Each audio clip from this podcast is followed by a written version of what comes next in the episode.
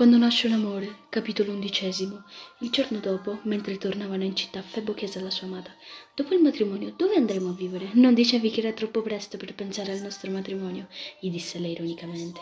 No, ormai dobbiamo pensare solo a quello. Dimentica quello che ho detto. A noi due manca veramente poco per raggiungere l'altare. La ragazza si guardò intorno e disse: Hai ragione. Dopo si abbracciarono e si diedero un bacio tenero. Poi andarono a Notre Dame per parlare del loro matrimonio con l'arcidiacono. Mentre la ragazza parlava all'arcidiacono, lui le stringeva la mano e a volte si girava per guardarla e sorrideva non appena incrociava i suoi occhioni. Quando furono fuori, Febo le chiese dove vorresti andare. La ragazza ci pensò per un breve momento prima di rispondere e dopo attaccò con mm, in realtà non saprei. Decidi tu. Lui le disse se a te fa piacere andremo da mia zia. Esmeralda guardò Febo con aria di insufficienza e rispose Va bene, cercherò di mantenere la calma. So che Fiordaliso ha 37 anni, però si comporta in modo così infantile. Quello sguardo fu reciproco e dopo averla guardata le disse Tu invece sei molto più giovane di lei. Hai 16 anni, eppure ti comporti come una donna adulta. Lei rispose arrossì con Oh, grazie.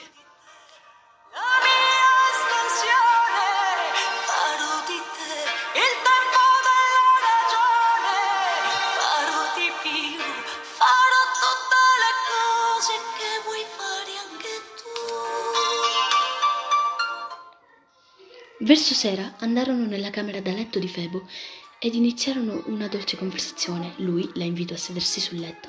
Lei lo fece e alcuni secondi a seguire il gendarme le disse Un attimo, chiudo la porta e sono da te. Le diede un bacio sul collo molto furtivo. La ragazza annui, si toccò il collo dolcemente e sorrise. Dopo alzò gli occhi verso Febo che si sedette con lei e continuarono a parlare del loro matrimonio tutta la notte. Non ti puoi più fermare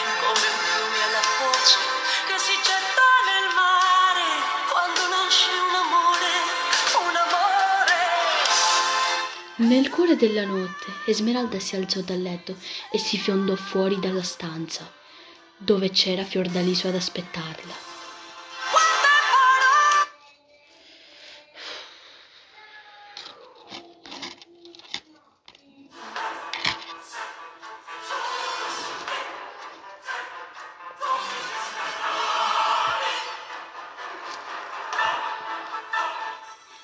Lascia in pace mio cugino, zingara, le urlò.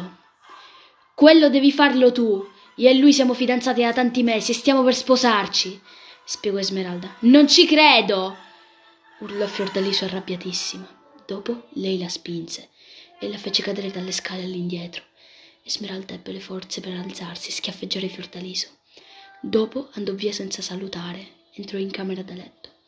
Si avvicinò a Febo gli spostò i capelli e gli disse Caro, tranquillo, va tutto bene. Dopo si sdraiò nel letto con lui. Febo si girò verso di lei e la chiamò per nome. Amore mio, cosa c'è? chiedeva la ragazza. Dove sei andata, tesoro? sussurrò sottovoce. Da Fiordaliso, voleva parlarmi. Tranquillo, dormi. Ehi, posso sapere cosa ti ha detto? Certo, però nel frattempo stringimi forte a te. Sì. Esmeralda raccontò al suo fidanzato di lei Fiordaliso. Oh, tesoro, devi stare tranquilla. Lei fa arrabbiare anche me. Però io cerco di evitarla. Perché non ci provi anche tu? Perché fa domande in continuazione e poi se stai zitto per pochi secondi dice mi rispondi? Non fare finta di non aver sentito. Sì, è vero, anche a me dice queste cose. Io ovviamente mi arrabbio e non sono molto paziente, sai, e nemmeno tu lo sei.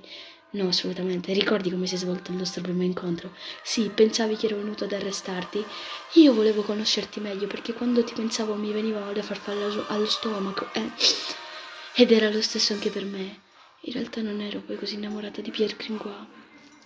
È un bell'uomo, non lo nego, ma mai quanto te. È un poeta bravissimo, però non era l'uomo giusto per me. Insomma, non era quello che mi faceva perdere la testa, dimenticare tutto. Quello sei tu. Ti amo, sento che sarai una brava moglie e madre. Madre, non credi sia troppo presto per pensare ad avere un figlio e costruire una famiglia? Scusami, io non volevo. Non fa niente. Grazie, Esmeralda. Sei troppo buona e gentile. La giovane sorrise e il giorno dopo Fiordaliso tornò sull'argomento di ieri, accusando Esmeralda di averla spinta dalle scale. Febo la guardò e le disse: Sei sicura che non sia successo il contrario? Assolutamente no, cugino, io sono una brava persona. È stata questa zingara a spingermi dalle scale, rispose Fiordaliso con una palese voce truccata, cercando di, di difendersi. Non è vero! Stai mentendo, si vede, io ti conosco benissimo! Tu invece stai negando che alla zingara gioverebbe una buona educazione in convento. Esmeralda si mise una mano davanti alla bocca e cominciò a ridere. Sì, lo so, lei non è un angelo caduto dal cielo? Dopo si girò verso la fidanzata e le diede un bacio sulla guancia dopo riattaccò. Almeno con me non lo è.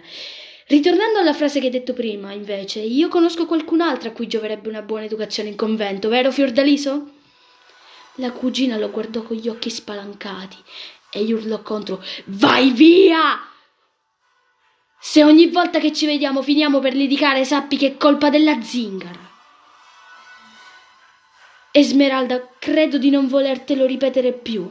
Si chiama Esmeralda, le disse Febo correggendola.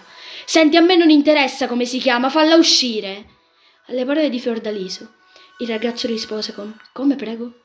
Sai che non è educato trattare così un ospite? I due cugini si guardarono con disprezzo. Esmeralda lanciò pure il suo sguardo a Fiordaliso e dopo andò con Febbo nella camera da letto. Lei lo abbracciò e gli disse: Sì, adesso ne ho la certezza. Sei tu l'uomo con cui voglio passare il resto della mia vita. Dopo gli diede un bacio e il ragazzo rispose con: È lo stesso anche per me, ti amo. Poi Febo abbracciò la sua compagna e le disse che l'avrebbe amata per sempre